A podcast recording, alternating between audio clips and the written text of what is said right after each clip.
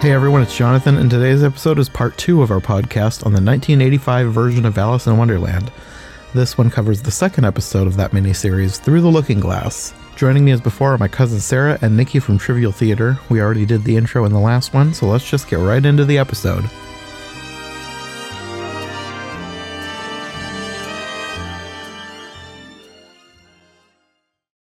Now for the next two hours, through the looking glass, which I actually think I liked better than Alice, I think I did too.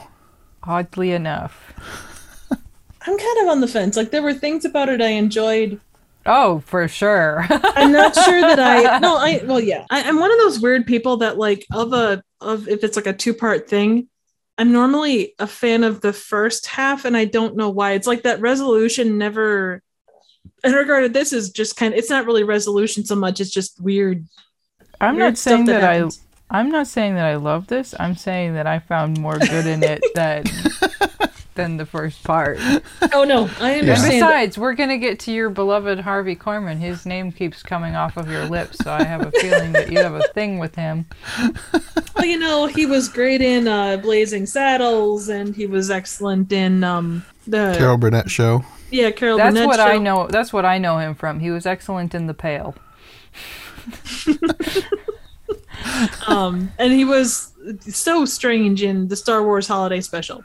So, Okay. That was such a treat.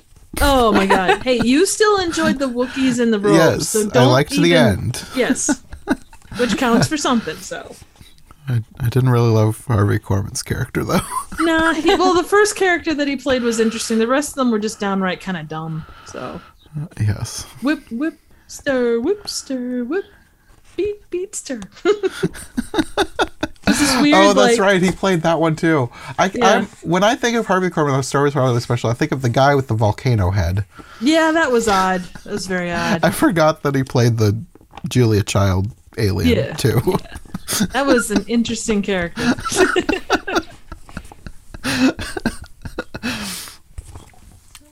Anyways, On to Looking bigger and better things. the cliffhanger is taken care of quite quickly because it just disappears. Does the Jabberwocky knock over the table, or does Alice, or like knock over the chess pieces? I think maybe it was Alice. Yeah, I think she away. did. Yeah. And one of the things, okay, I think they they also they tried to explain this, like okay, say in Alice they were like treacle molasses for you Americans or something like that, and which is not the same thing, but it's close enough. Um, but then here they turn it instead of in the book, it's like look out for the volcano, I, yeah, I noticed that too. and they, They, made changed it to a tornado. yeah, which would be far more relatable to most Americans. Yes, and I also thought of a tornado almost makes more sense than a volcano in this scene anyway. Because, like, I never understood why the characters on the chessboard think that Alice is a volcano. I mean, that When- voluptuous skirt, though, I mean, that thing's huge. And they did just blow up, so I suppose.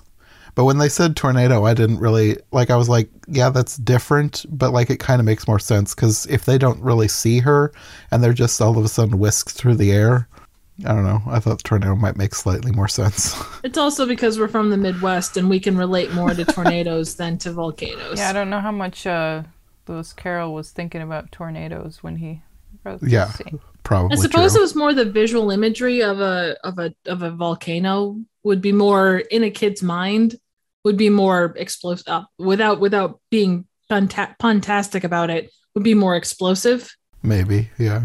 They did well to actually include the scene. Um and the crying pawn. but yeah, for the chess pieces, you have the Red Queen, played by Ann Jillian, who I didn't recognize, but I looked her up, and then I did recognize one thing that she'd been in. She played Bo Peep in the old Babes in Toyland movie, which Oh, I only vaguely remember from childhood. And I've seen clips later on in life, and I'm like, that doesn't seem to be as amazing as I thought it was when I was a kid. Uh, it seldom is, or very little is. The Red King, I didn't really recognize that was Patrick Callaton. Well, in some of these, again, it's like the birds floating down the the. I hate to say the river of tears, the the um The Yeah. canal. the canal of salty The tears. brook at best. the brook at best of salty tears. like they're big names, but they're they don't have anything really for speaking lines. They're literally there as window dressing. the Red King in particular, yeah. And even in the book, the Red King doesn't do much. True, that's true. And then, of course, the White Queen is Carol Channing, which I know who she is, but I don't know what I know her from. Diamonds are a girl's best friend. What was She that? was the song like "Gentlemen Prefer Blondes." That that movie or play. Did we or- watch that one? I have seen the movie with Marilyn Monroe, but she was like the I think the original person, and I grew up listening to American musical theater, so I would have grown up listening to Carol Channing sing that song, and I don't know how much I realized it. Um, and when she was young, she pretty much had the same voice. I don't know why. Like, yes, this is a beautiful 50 lady. packs a day. Yeah. 50 She has a- packs a day. Um, but it's like maybe it's just the byproduct of the jazz era of like this person is a pretty lady with a distinct voice and a lot of personality, so it's like and maybe that's how she became famous. Um, Very possibly. but yeah, she was also, you know, on Thumbelina, her most iconic no, Gentlemen Prefer Blondes would be far more iconic. Um, She was also in Thoroughly, Thoroughly Modern Millie. She was Muzzy Van Hossmere. And I I feel like I know the title. I have not watched that. That's okay. Yeah, I know the title. I haven't seen it either. I mean, again, she's starred like she was a guest star in a ton of stuff. She was in the Addams Family TV series Short as Grandma Addams. Uh, She would have a good voice for Grandma Addams. oh, very good. she was uh, the Brave Little to- Toaster Goes to Mars. I've seen the first Brave Little Toaster. I've never seen any of the sequels. I haven't either. oh Um, my goodness. Are you having a repressed memory now? I feel like I've heard of the Brave Little Toaster, but the fact that there would be sequels, I mean, leave it to humanity. I mean, oh boy. But yeah, no, very memorable. Oh, did we talk about Harvey Korman yet? Not that Uh, he we haven't got to him. He was the last he, one. He keeps coming up, but yeah. Yes, White King is Harvey Korman. Which, like, he's one of the best characters on this adaptation, honestly. hmm I would agree. I mean, I, I have, I, he's been in so many of the movies that I love, which I'm a, I'm a big Mel Brooks fan, and he shows up so often with that. And I was raised in the Carol Burnett show, so all of those things that he did with uh, Tim Conway, especially, like they just stand out as those classic moments of just, just incredibly funny slapstick TV. They were good. They, I I mean, I keep thinking about the scene with the waiter where he's like pretending to burp him. The, the dentist sketch too is is just Well- so awesome. and the- I haven't. I mean, I've probably seen that. I haven't like exhaustively watched the Carol Burnett show, but I realized with what I have watched that they were very good actors. But yeah, I'm sure we'll be talking about him further since he gets a fair amount of. I mean, he probably gets more airtime than Carol on here. Yeah, it's close. If nothing it's else. close, yeah. So, okay, so she helps out the chess pieces, and then does she just sort of wander out of the house? Well, She Th- goes and this is talks where- to the. Oh, this the is where they've right? changed things because an owl in a painting comes to life. And I don't think that that's in the book. Like, it's been a few years since I've read the book, but I, would don't- remember an owl remember coming to owl life. And, and and then it was like this weird, I don't know, either depressive or preachy. Did he sing? I can't remember now. Did he sing? He He's talking definitely about- sang. He's talking about the Jabberwocky. He says that it's all in her head and it could come back at any moment as long as she has fear in her mind. yeah. So don't think about the purple elephant. Don't think ah. But I don't think she actually leaves the house because I think she's just, once the painting comes to life, like, she's in the woods. Okay. Yeah, it's she's got an amazing power of teleportation. Yes. And the owl was played by Jack Warden. And I didn't really recognize him, except he was the editor in The Great Muppet Caper. So another Muppets connection. Mm, okay. the guy at the beginning who was friends with Fozzie and Kermit's hybrid father. Nice. Oh my goodness. Oh. Oh yeah, the hat. yes. Oh, okay. Now I have the connection going here. So he played the owl and that. yes. Okay. So this character is basically not necessary. It's just to bolster their false um, extra plot line. Yes. Yep. Because the Jabberwocky is not really in the book either. He's a poem in the book. They've just turned him into an actual character. It's almost like taking Father William and bringing him back scene after scene. Yes, basically. Like he has nothing to do with like yeah, he has a small part to do with this, but he has nothing to do with this basically. yes. They just decided to make a big deal out of the Jabberwocky. Yes. And the owl says that in order to actually get home, she has to overcome her fear of the Jabberwocky to defeat him. And thank goodness that's not real life because Because how do you overcome a fear of a giant, hideous rubber monster who's chasing after you and would potentially eat you? Especially one that contains Tom McLoughlin. I I would actually hang out with Tom for maybe a half hour. I mean, just to find out what he's like. Give Talk about his Dan- glory days some- as a mime. I I could see my sister liking this person. She has that kind of um, she has that zany streak in her. Nice. Now that's the one thing, and I guess this is more of a question from the perspective of one that is not in touch as much as I should be with like Alice in Wonderland and, and Through the Looking Glass. It's the things that they talk about, kind of the the themes of like not being scared and kind of like growing up and stuff, like those were just added more so by this specific version. Yeah, yes. Yes. totally, Those are not in the book.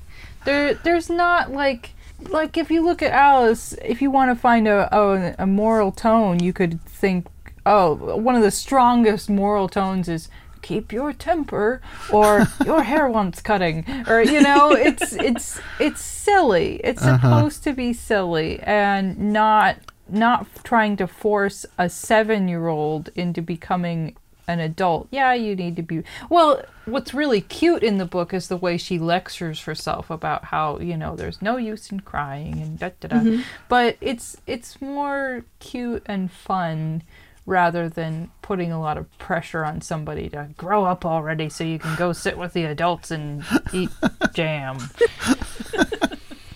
Because that just it came back so many times, and there were times where it was, especially in the second half, Uh-huh. where it just kind of you understood what they were trying to do, but it just it didn't. It was like putting a square peg in a round hole. It It- just didn't work within what what was going on.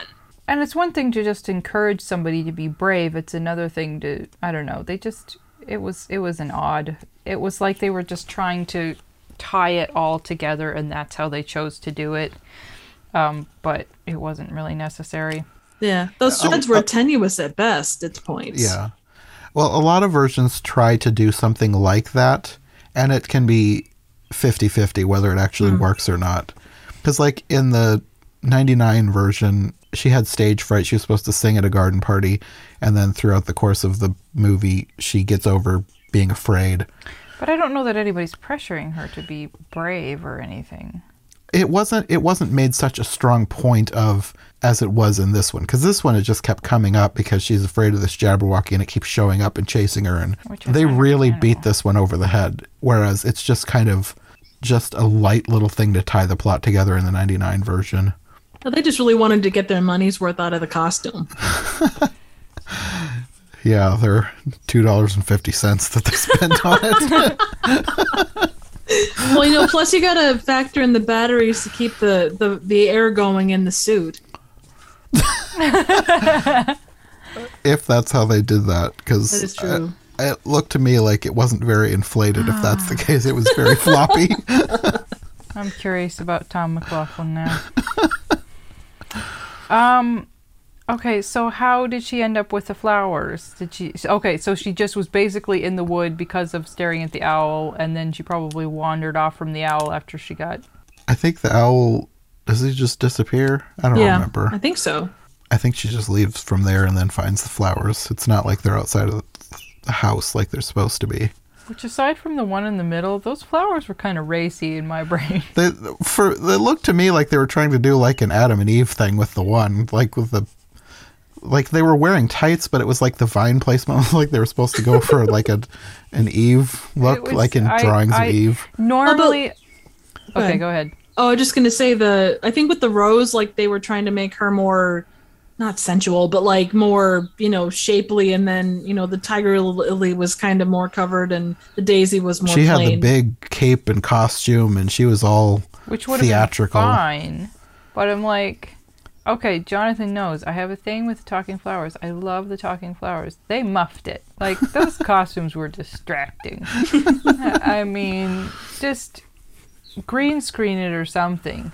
And if you look at the illustration in the book, it's so sweet. It's so nice. And yeah. So not a fan of these. These were just people in green pantyhose. All over.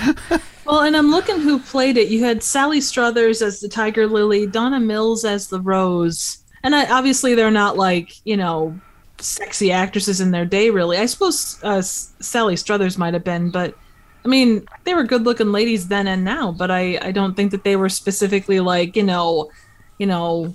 You know, you know, kind of a, you know, I don't know what that means. uh, sorry, like a jazzy, like you know, walk into a room and there's that that, that sexy jazzy right, soundtrack. like like purposefully like purposefully suggestive. They weren't Right. those type of people. They, I mean, it may have just been their form what they thought was logical as costuming, but I didn't like it. So yeah, I, think apologize. That's what it That didn't really work. I was hoping, like in my head, I was thinking like Mae West, like walking into a room. kind of. That didn't work very well. I'm sorry. what what did she say? Is that a gun in your hand, or are you just happy to see? Yeah, me? exactly, exactly.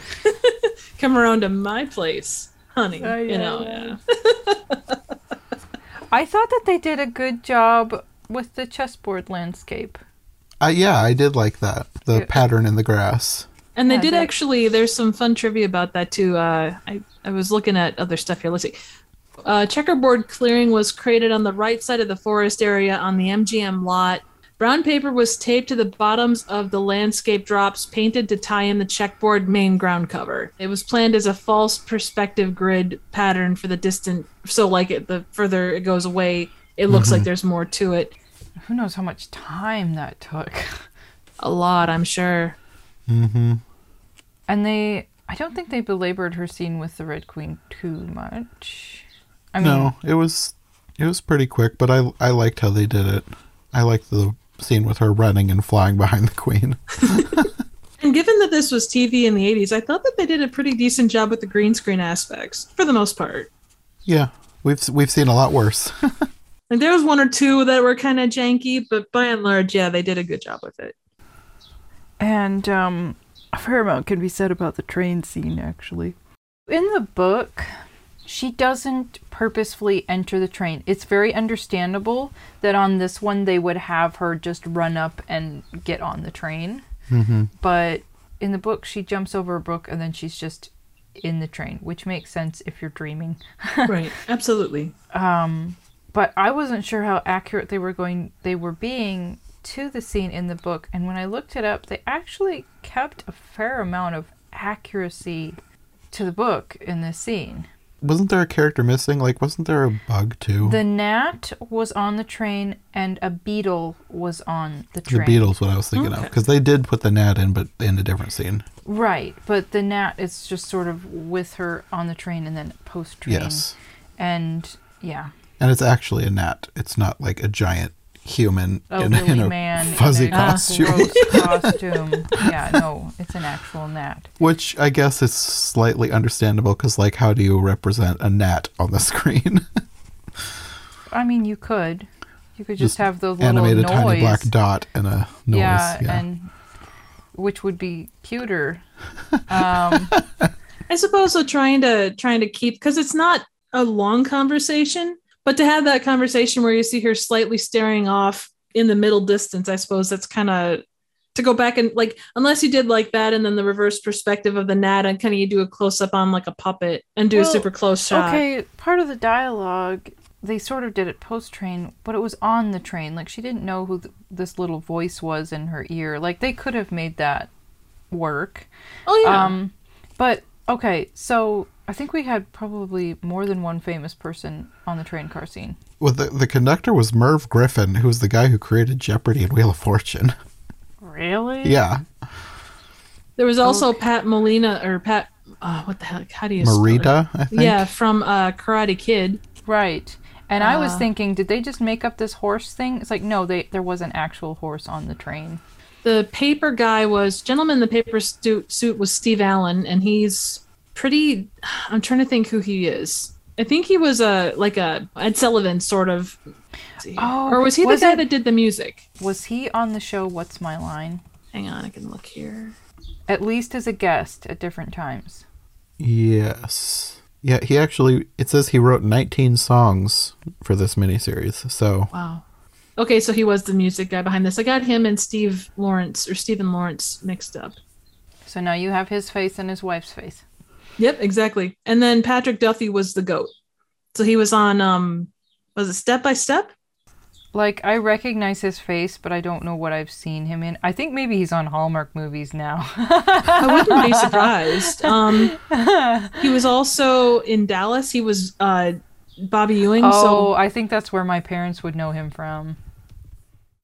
Um, and I thought maybe they were just whistling Dixie when she pulled his beard, but it's sort of they did it differently than in the book, but she actually does pull his beard when the the train seems to rise in the air, but instead of it stopping and her getting lectured and getting off, it, it the goat just melts away and she's in the wood under a tree, which fits in with the dream, but in this it makes more sense for that to actually stop the train and for her to get in trouble for it. They kind had to give Patrick Duffy more time to mug the camera before uh before they got rid of it. He's one of those characters that unless you know it's him, you're probably not going to know it's him. Oh no, definitely. They did a really good job with his makeup too. Yeah, they did. I'm just thinking how how much like newsprint it would have taken to like cover the suit for Steve Allen. Uh, that's well, and then like in the book, I think they just have him covered in white paper, but yeah, it's it, it's an interesting touch to have it be newspaper, and I don't think that that's the first time that I've seen that in a version. I, it's usually newspaper. So, is it not newspaper in the Well, book? let me let me uh, look here. In the illustration, it's not newspaper, and I believe when I was reading it, Maybe it's one of those things where one version did it and then all the versions have to do it afterwards. Yeah, quite possible. It's making a statement on the state of newspaper print today. Hey, he is a newspaper reading a newspaper. It's like meta. Okay, all this all this time the guard was looking at her first through a telescope, then through a microscope, and then through an opera glass. Nice. Last he said, "You're traveling the wrong way," and shut up the window and went away. So young a child," said the gentleman sitting opposite to her. He was dressed in white paper. Ought to know which way she's going, even if she doesn't know her own name. So yes, just white paper. That's interesting. So, I wonder yeah, which prob- version did it first and then every version afterwards does that. I and you got to wonder whether maybe somebody used newspaper because it was cheap and available and or more interesting to look at than Yeah, white or paper. for film, it could have just been easier to photograph. Like Okay. it gives it a little bit more distinction as to what it is. I don't know. True, because like if it had been white paper, people probably would have just thought it was a white suit, Yeah. unless Sure. they'd like added in a lot of foley of crinkling paper noises. That or just, you know, you'd almost have to like like really crinkle it all up that way it had more depth to it. Especially if in black and white, there's a good chance Well- you'd lose it. Oh, and in the original illustration, he's wearing a paper hat as well Ah. and reading a newspaper. So maybe that inspired. I don't know. I don't know. That's an interesting question. But anyway, um, no, they actually they actually kept a fair amount of the stuff in the book ish to this scene, and uh, then she gets off and has the conversation with the gross gnat guy and. Who's- George who's- Gobel. He's very kindly, but that that costume is just I mean, no. It's just awful. And one of the things that they leave out of this is that you're supposed to have the whimsical insects. Yeah, I was waiting for the like the rocking horsefly to show up, and they never did that. Like the she's talking to the to the gnat, and he's talking to her about these whimsical insects. The the bread and butter. Oh, was it the bread and butterfly? Bread and butterfly, rocking horsefly. Was there a dragonfly? Snapdragonfly. Oh yeah. Which Snapdragonfly has to do with a Christmas game back in the Victorian period and maybe beyond, which my sister knew all about and I never heard of it. it was just so obvious to her. Is that the one that's like a pudding with mistletoe? But there's fire and sparks, and I don't know if you're just supposed to somehow. Are you trying to? Are you trying to put them out with your mouth, or it was something dangerous sounding? Yeah, yeah.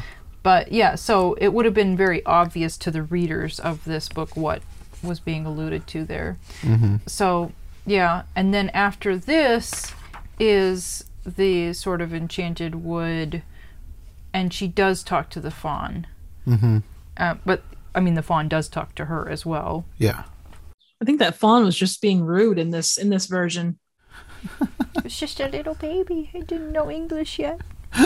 Well, why not? Gosh darn it. It should grow up for Pete's sake. exactly. You're only a day old. Well, suck it up, cupcake. Okay, so we move on to Tweedledum and Tweedledee.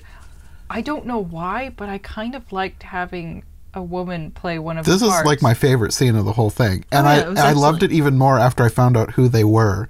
It's a married couple, Okay. which I'd never like. I like when they gender swap characters. I like that if there's like a good reason to, and I think that's a great reason to do it. Is have a married couple play them. I, I don't know why, but like the, the this is a singing duo, Steve and Eydie, Steve Lawrence and Eydie Gormé. Well, and since there's so much music in this, it makes sense to actually get people who could sing Mm-hmm. their way through this. And even though I'm like, I wasn't a huge fan of a lot of the music, I really liked this scene. I feel like that their song stuck out to me as more acceptable than a lot of. It made more sense in the grand scheme of what was going on. oh, that's true. It Yeah. did because yeah, and it makes sense to sing through the Walrus and the Carpenter, even though mm-hmm. I don't think they do in the book. It's but, just a poem in the book. But I mean, for film, it makes sense to sing through it. Yeah. And I liked how they transitioned into that, like having them go through a cave and then they're out on a mm-hmm. beach. That is cool. That does Well, and work it kinda- well. It kind of gives too to that, like, like you talked about the dream state aspect of things. Like it kind of brought it back to that, being that you go through one place and come out someplace else. hmm I would also like to note that Steve uh, Lawrence played uh, Marty or Maury Sline in uh, Blues Brothers, which is a fun and interesting. Like it's kind of a goofy scene, but it's a ton of fun. He's also, despite being born in '35, he's uh, still kicking and doing stuff. Oh, like the the husband of the duo, or Yeah. Yep. Okay. I know she's not because I was reading the Wikipedia page and there was this really sad part of him talking about how he lost his like his best half or something like that. Aw. Poor guy. She did look like a nice lady. Very. But yeah, as much as I liked them and I liked this whole scene, I did not like the walrus costume. That was terrible.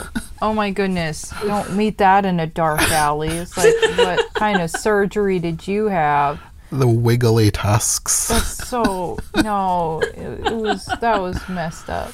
I I think though you probably don't know who the walrus is. You'll recognize him when I tell you who he played. Sarah Karl Malden. He played the Reverend in Pollyanna. For those who can't see, her jaw just dropped. Oh.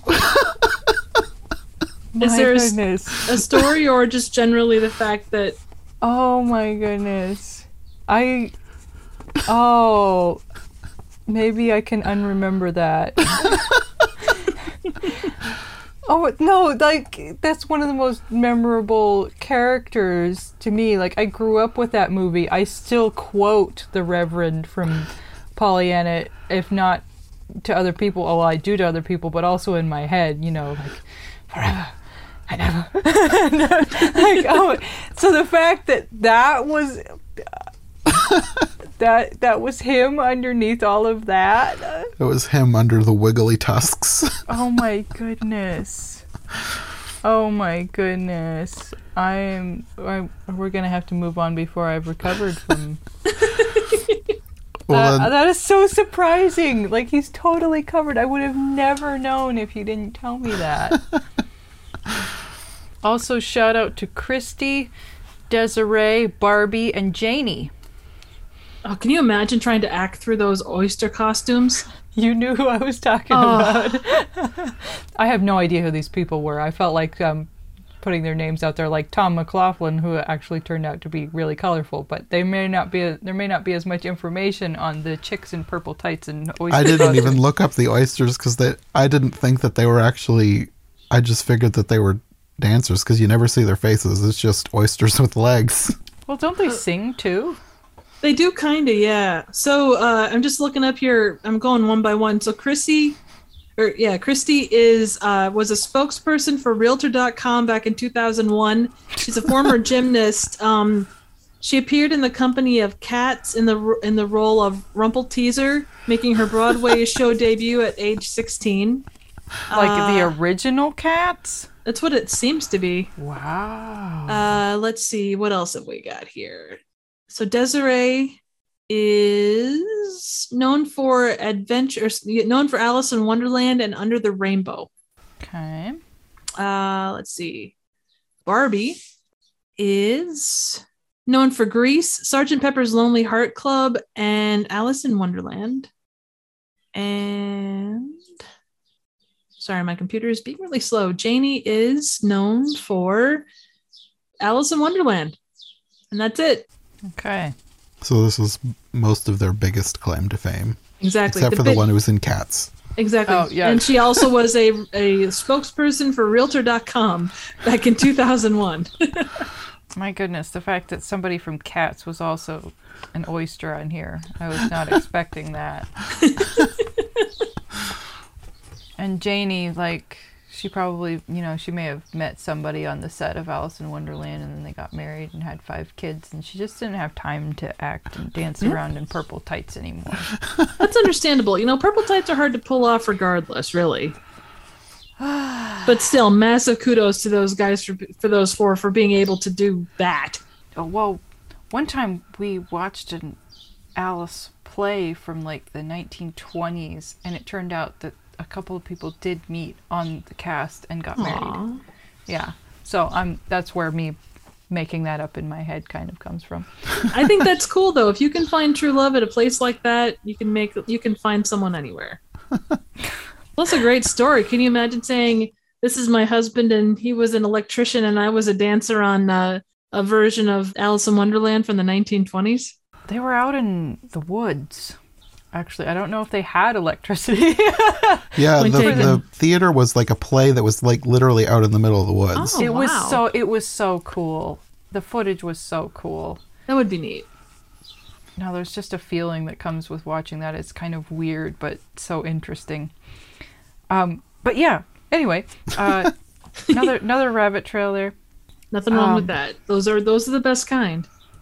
Well, you also have the carpenter who is played by Louis Nye, who I didn't think I recognized, but then I looked him up, and he was in the Beverly Hillbillies. He played Sonny Drysdale. Ah, That's where I recognized his face from. He seemed familiar.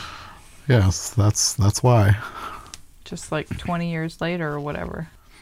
He was also an Inspector Gadget. Really? Yeah, he was Dr. Spectrum. I don't remember who. Dr. Spectrum was. He played a lot of voices, so Okay. And then why do I have cute sheep that isn't bleeding in reality? Oh, um, Probably the Queen. yeah, the queen white turns queen. into a sheep. Okay, so after this, they had the scene with the queen, the white queen, and the poking of the finger and all of that. And What was with the um? She kept walking around saying bread and butter. um, I know that back in the day, like if you went, like if you were holding hands with someone and you went, like you lit a tree like divide you, you'd say bread and butter to, uh, you know, like a lucky thing. oh, I didn't know that. I've never heard that. Well, it was a th- it was an old thing I remember seeing on uh, Looney Tunes. So that's kind of what I got from it. I'm assuming that was a thing. Um, I'm Interesting. here. Uh, ba, ba, ba, ba, ba. I remember talking about jam, but I don't remember bread and butter. I'm not actually seeing. Oh, wait. Wait. Here we go. Here we go. The White Queen only looked at her in a helpless, frightened sort of way and kept repeating something in a whisper to herself that sounded like bread and butter, bread and butter. And Alice felt that if there was to be any conversation at all, she must manage it herself. So she began rather timidly, Am I addressing the White Queen? So, Okay. um, it says it sounded like bread and butter, but it, you don't actually know whether that's what she was saying. And no, I don't know why she was saying it. Oh, a superstitious belief. Well, this doesn't really work here, but there is a superstitious belief that if a pair walking together is forced to pass on the opposite side of some obstacle, they should say bread and butter or risk a permanent separation. Oh my goodness. But that really doesn't work here. Well, what does bread and butter have to do with walking with a tree between you? I suppose it's like stepping on a crack. Superstition isn't about logic, so. but yeah, maybe it was a saying back then. Yeah, and then we have. Oh, what was her song about? I think that she was singing about like her lines about jam. Oh, yeah. Jam tomorrow, jam yesterday, but never jam today. And it was, yeah, this whole jam. Jam jazz number. Nice. I mean, if you like that. Well, it's better than a jazz song about marmalade. Oh my. Is that a thing? I don't know. Just I sounded mean, it, good. it could have been. She could have said like if they'd actually had the marmalade in the rabbit hole scene, she could have sang that as she was falling down. yeah. now I may have to take some time after this and figure out what all rhymes with marmalade. Anyway, moving on. um, now she's all cute and everything, but the whole turning into a sheep, like if I, I think I knew what was happening, but that was kind of It was odd. yeah, which it's an odd scene anyway, but they made her kind of creepy for it. And it's not supposed to happen out in the woods. They're supposed to be in this weird shop. Like it's very strange in the book anyway. So Yeah, they, didn't have the shop at all. they gave the truncated version and they were never out in the boat yeah. And yeah. And also, okay, then after that, it's like she's being chased by a buzzard, which is actually supposed to happen like the whole creepy bird or whatever. That's supposed to happen It's supposed to be a monstrous crow. it's supposed to happen during Tweedledum and Tweedledee, not Yeah, here. during their battle, which they didn't have a battle in this version. right. Which They- is fine because they're a married couple. They don't Yeah, need to they, be they battling. they had a they had a good marriage, so I was going to say because that could be the best of times, the fact that they were married, but understandable given everything. um so yeah, they decided to include a buzzard, which I guess makes I mean it's a big bird, it works. But not accurate. Oh my goodness, there was one version that we watched. I was so disturbed. I was so they had this giant crow and there was something about it like I I looked away. It it freaked me out. and I love birds. But somehow something about this one, man, that was that was freaky. Anyway, this buzzard was not freaky. It was fine.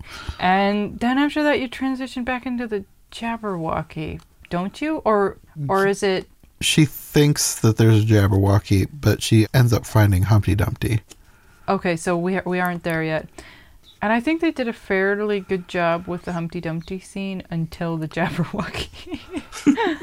And that's Jonathan Winters, the man, the myth, the legend. I know the name. So do I. The main thing that I rem- remembered him from was an episode of The Muppet Show, Also good. but I don't know what else I would have seen him in. But I know I know him. Right. Uh, he was in a Mad, Mad, Mad, Mad World. He voiced Papa Smurf in the Smurf movies. he was in um, Captain Planet. Uh, he was Eco the Clown. Okay. I don't know any of these. So it looks like he was also Grandpa Smurf in the original uh, Smurf series. That's interesting. I haven't watched the Smurf movies. I know I must know him from something else. Either that, I'm just making that up in my head. I don't know. Well, he was Papa Smurf in the in the um, Smurf movies, but then he was also Grandpa Smurf in the original like cartoon Smurfs. but I haven't watched any of the Smurfs. Oh, got it, got it. It's probably one of those names where it's like he's been in so many things that you just know the name, even if you he's only had a bit part, and that's why you remember the name True. That's true. because he's been in so much. Yeah.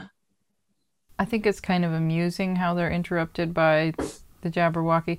I had more than once where I was. I feel like I had more than once where I was watching this. It's like late at night, and all of a sudden the Jabberwocky is on the screen, which is not that scary, but it's not good timing. Like the how you know, it's like pro- I'm probably like the only one awake, and all of a sudden, rah, on the screen.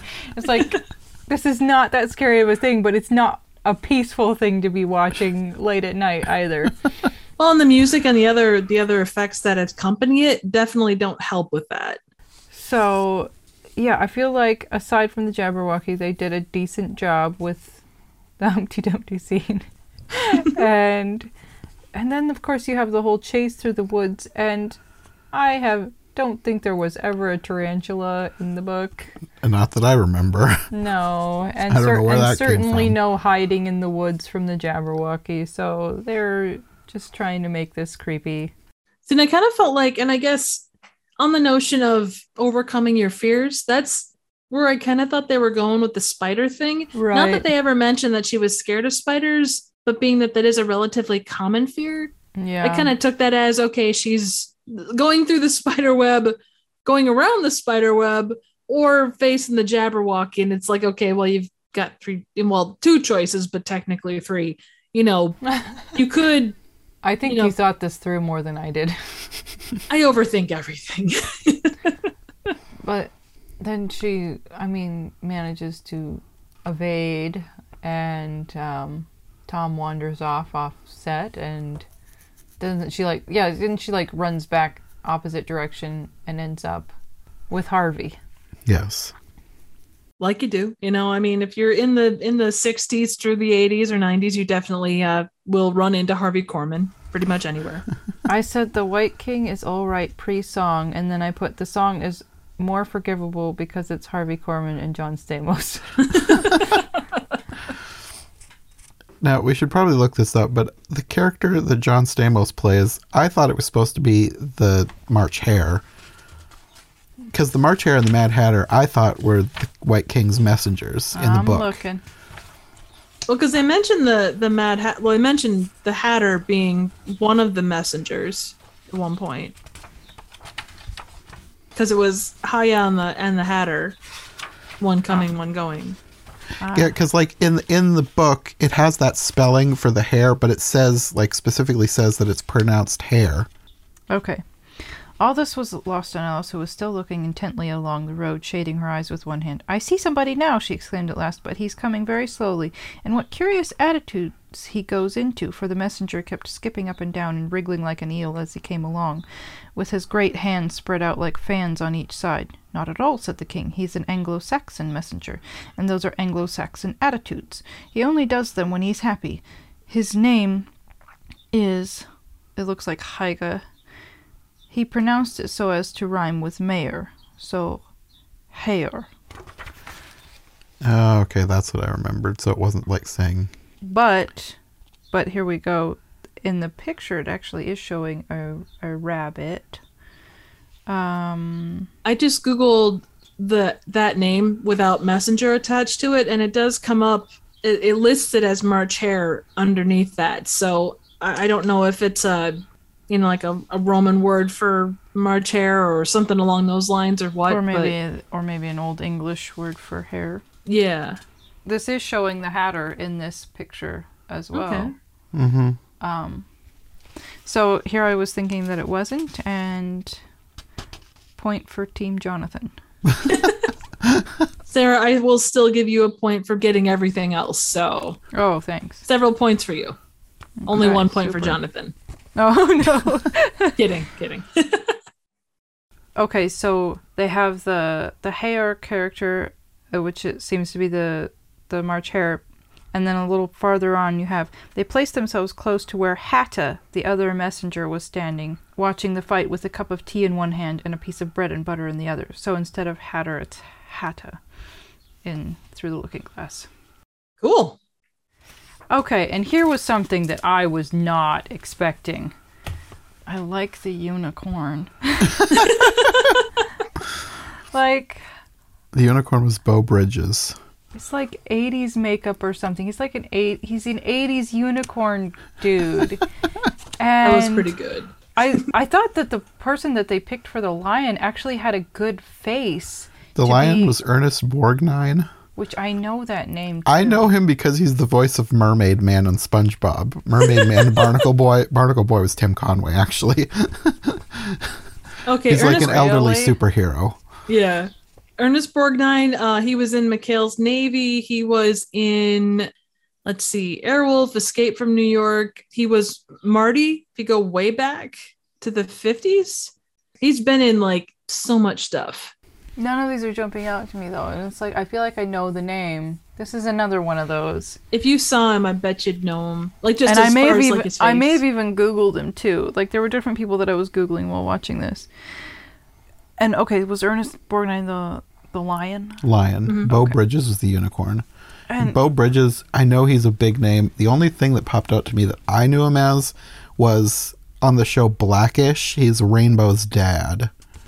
That's the only thing I knew knew that I knew him from. I really liked the introduction of Alice to the unicorn. It, I feel like it's like if you want to compare what it's like for people from radically different parts of the world to maybe meet and become friends or get to know about each other, I feel like this would be a good scene to insert.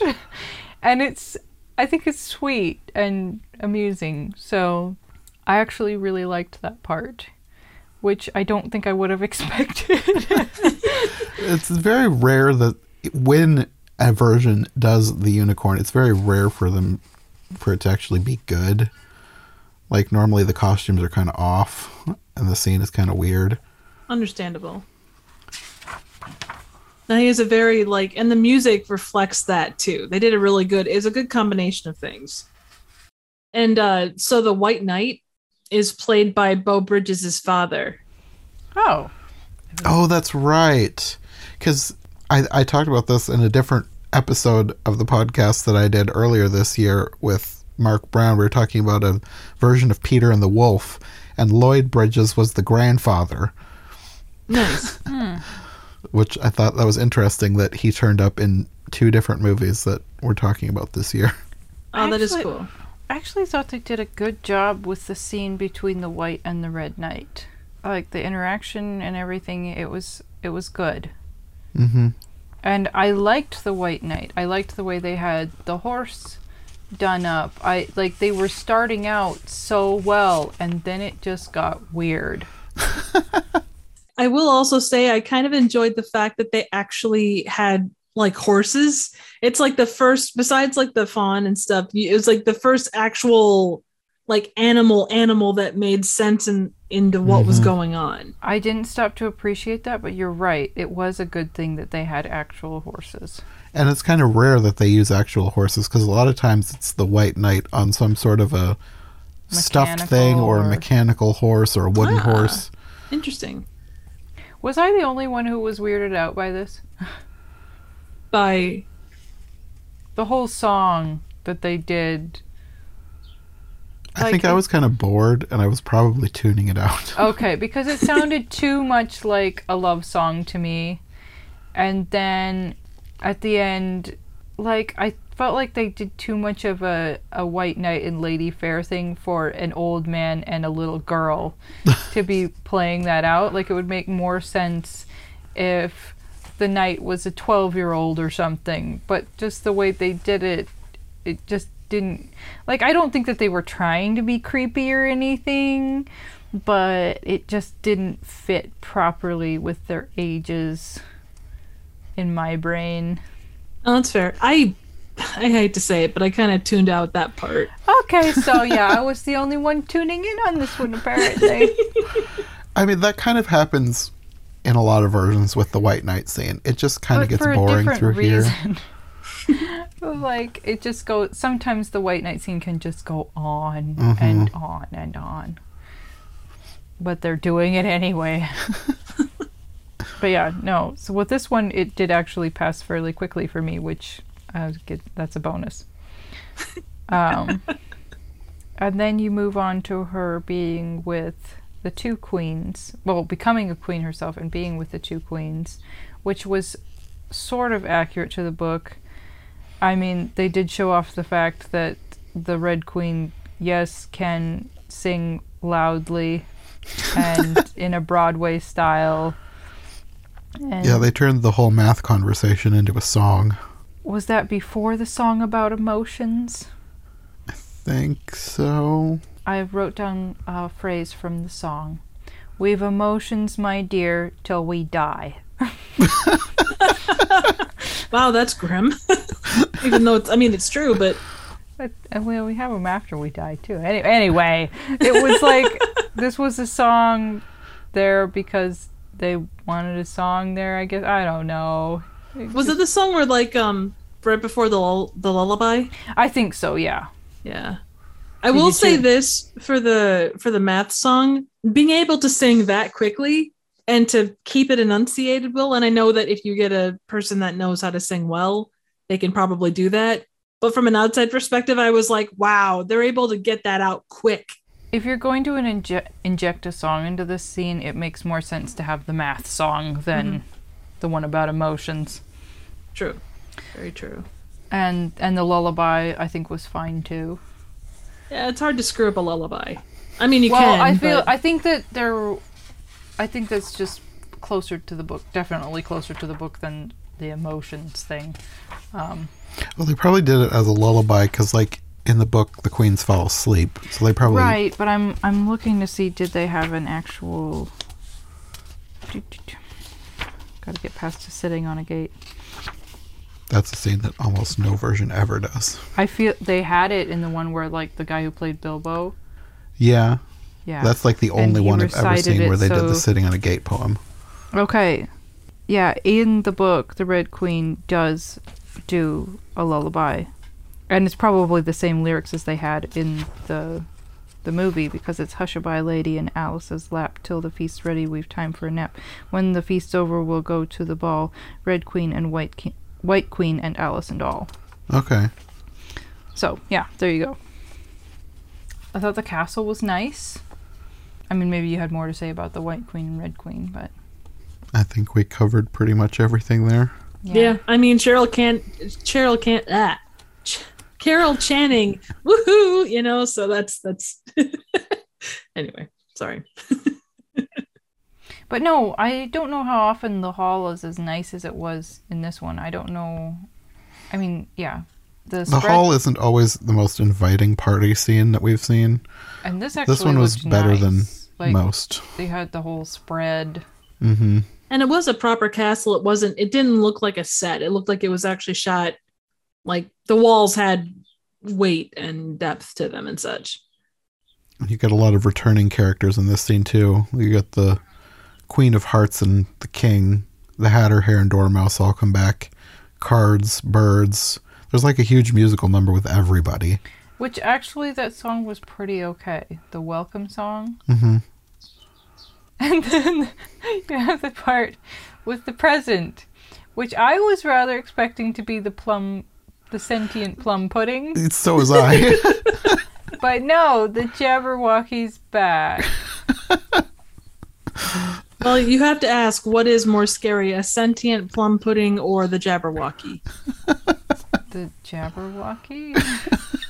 i don't know plum pudding can be pretty scary I could go for some. Uh, can you tell I'm hungry? Like I'm. Yeah, plum pudding would be good right about now. But yeah, I mean, plum pudding makes sense in the dream. Well, Jabberwocky would make sense in a dream too.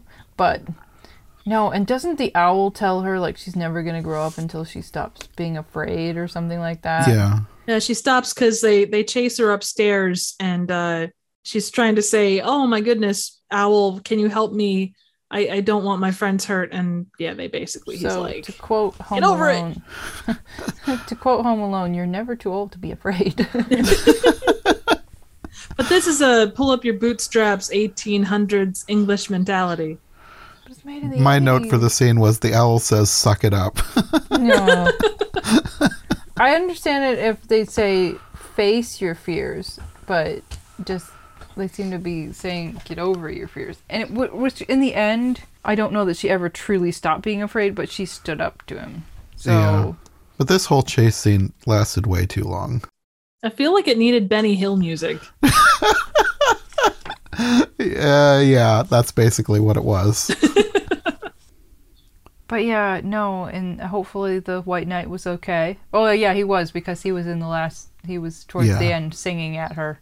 yeah, it seems like he gets killed, but he doesn't. Yay! We haven't talked about the end song. Okay, so she is triumphant in facing her fears, Oh, yeah, she tells And- it she doesn't believe in him and he disappears. and she gets invited to have tea with the grown-ups. And then you have an end song where she's looking in the mirror, and some of the cast is singing to her about something and how they love her. I don't remember what the song is about. I remember that it ends with I think it ends with them saying that they love her. They start singing "Welcome Christmas." From, uh, I felt it felt kind of odd to me because like the characters aren't always pleasant to each other and I don't know, it just felt odd to end it with how they love her. I don't know. It was it was odd. Yes. So yes, this was odd and we spent hours of our life watching and writing and talking about it. and we're better ah. because of it. Are we Something. are we really? It's it's not about the story; it's about the friends we made along the way. I, for one, will never forget the weird collection of eyebrow coverings that peppered this entire movie. I may never forget the fact that I was actually kind of okay with John Stamos being on. like, dude's character was pretty good. It was it was an odd choice, but you know it worked. He's Oh, a young, handsome guy at that point, so Uh, And they didn't put a, any weird facial coverings on him. yes. Like Although they had have quite a what was his jaunty name? hat. Scott Baio as Pat in the scene with the at the house. Mhm. Like he's another teen heartthrob, I believe. Oh yeah, but they had very him in a lot so. of fur. I wouldn't have known. but no, uh, yeah, loaded with people, and you expect Alice to be odd, but this, I, I, I expected to like this more than I did, and then I also had moments where I liked stuff where I wasn't expecting Mm-hmm. to have these moments of actually enjoying it, and it took a while for me to work my way through it. I don't know how much they broke it up when they played it on television, but really, an hour for both of these would have been enough for me to watch and take notes on, not three plus hours. That's fair. And I think it was broken down between the two nights. So the way that it's broken down on YouTube, um, where it's an hour and a half, like where the break comes, I think was probably where the break came between the two eps.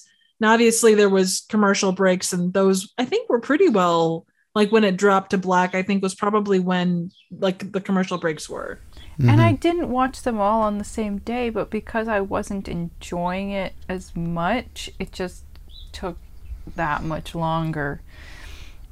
I think, like I said, I think I liked Through the Looking Glass better than the first episode. And yeah, there were just these different nuggets in there where I actually enjoyed it.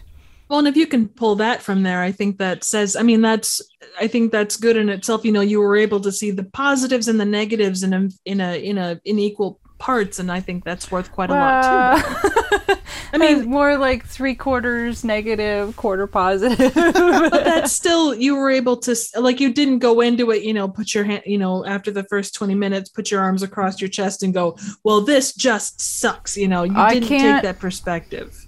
Five years into this there's only so much you can do.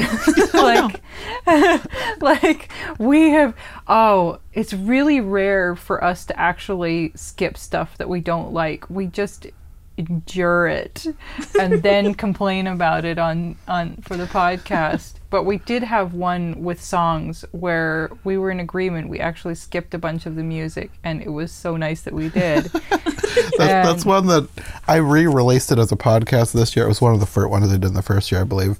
And I originally thought maybe I would rather not re-release this one and just talk about it with you because it was so uh, interesting. I mean, I will I admit still some of the. Oh yeah, well, and I will admit some of the shorts that we've done, eh, those were uh, not simple to get through by any stretch. Yes. Just because they the quality given as such. Like I know that the the very worst quality one with uh, Dinah Shore as the voice of Alice, Mhm. The horrible animation. right? Despite the fact that the animation was horrible, like the the story behind it and being that it was more authentic to the original and it had Dinah Shore in there, kind of gave it that. It felt, you know, the the animation was added after and it's meant to make it goofy and stuff. But the work and time that went into the audio end of it, I could Mhm. look at and say, okay, that's, you know, that's a good thing. I mean, you look at the star So- power in this thing, and oh, sorry, go ahead. Sorry. Dinah Shore did more than one Alice, then, didn't she? We're, the one we're talking about is one you and I re-reviewed as a radio play. That Right. radio play was taken and turned into a terrible animated special, So bad. Oh, okay, okay. which I haven't I haven't had you endure. and you will you if you saw some of it, you would thank me for not making you watch it. I don't have to watch every Alice out. That is one hundred percent fair. So, did everybody have closing thoughts or or a favorite character or a favorite part or My favorite part for the first one was Sammy Davis and the dance, their oh, Father William dance, and the second part is the Tweedles and their song. Not necessarily the walrus costume from the song, but I liked their whole scene. and what about you, Nikki? I I really enjoyed the Sammy Davis Jr. part as well. I think it was the most entertaining part of it, and it- you also had just there was a lot more to it. It wasn't just you know, like you say, it wasn't just Caterpillar and Alice. It was explosions. It was some tap dancing. It felt, and obviously that I think they put a lot of production into that part. Mhm. probably because it was Sammy Davis Jr. And I guarantee you that he probably made a pretty decent bank over what he did. Um, I also really enjoyed the the cook and the Duchess part, just because it was so random and goofy and weird. And there were parts that were like ah, but overall it was just a super fun part. Um, on the last bit, I agree- like the the oysters dancing part just because of what it would take to do that, and the math song was a lot of fun. Okay. Yeah, and my brain is stuck on the unicorn. But if that's something that you haven't seen in other parts, that's still pretty awesome. And it, I mean, it was, it, it was a surprisingly, I don't know how to describe it. It wasn't played for weird. It was played for truthfulness. Cause you would, I mean, you go to someone that you haven't, you know, a kind of person that you haven't met before, and all you have is stereotypes. And you meet this person, and it's like in your head, you say, you know what? You're not a monster. You're not a weird person. You're not all of these things that I've heard about before. It was just lovely. Yeah. and that's good. That's awesome. So yeah, we we all found some good in it and hey, to everybody out there who's been asking for this, it's finally coming to you. so good It's done. It's good done. to have yeah. By the time you're listening to this, it's after Jonathan spends who knows how long. Editing. It's gonna be a little while before I get this one edited. Yeah. Oh man, you uh, I feel so bad for you. So yeah, we we did it and we yeah, you got us coordinated to actually do it together. So that's good. Yes. Exactly. It, it's Finally. been a pleasure. Nice meeting you. Same. Yes. well, I guess until next time, do you want to let people know where they can find you?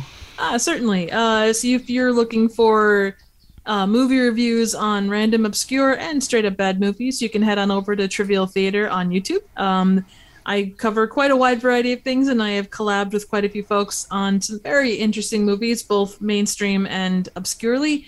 Um, you can also find me on Twitter at Trivial Theater. Okay. And Sarah, did you want to promote anything?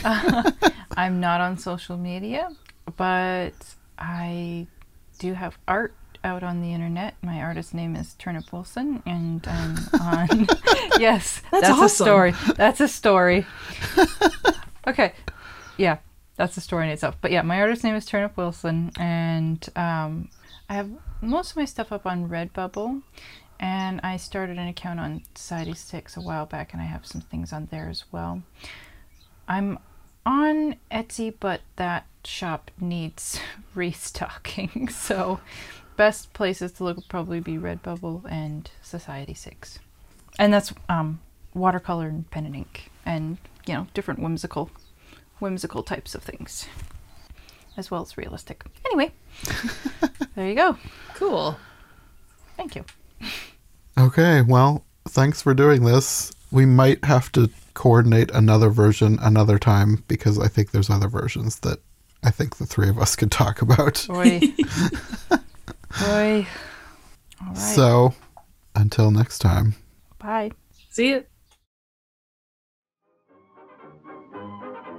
Thanks for listening to this episode of Every Version Ever. If you like what you've heard, make sure to subscribe on your preferred podcast platform or to the Every Version Ever YouTube channel. Make sure to follow my co hosts as well. Any relevant links will be in the description for easy access. We'll be back soon with another brand new episode, so thanks for listening, and we'll see you next time. Come along and pass through the looking glass into Wonderland.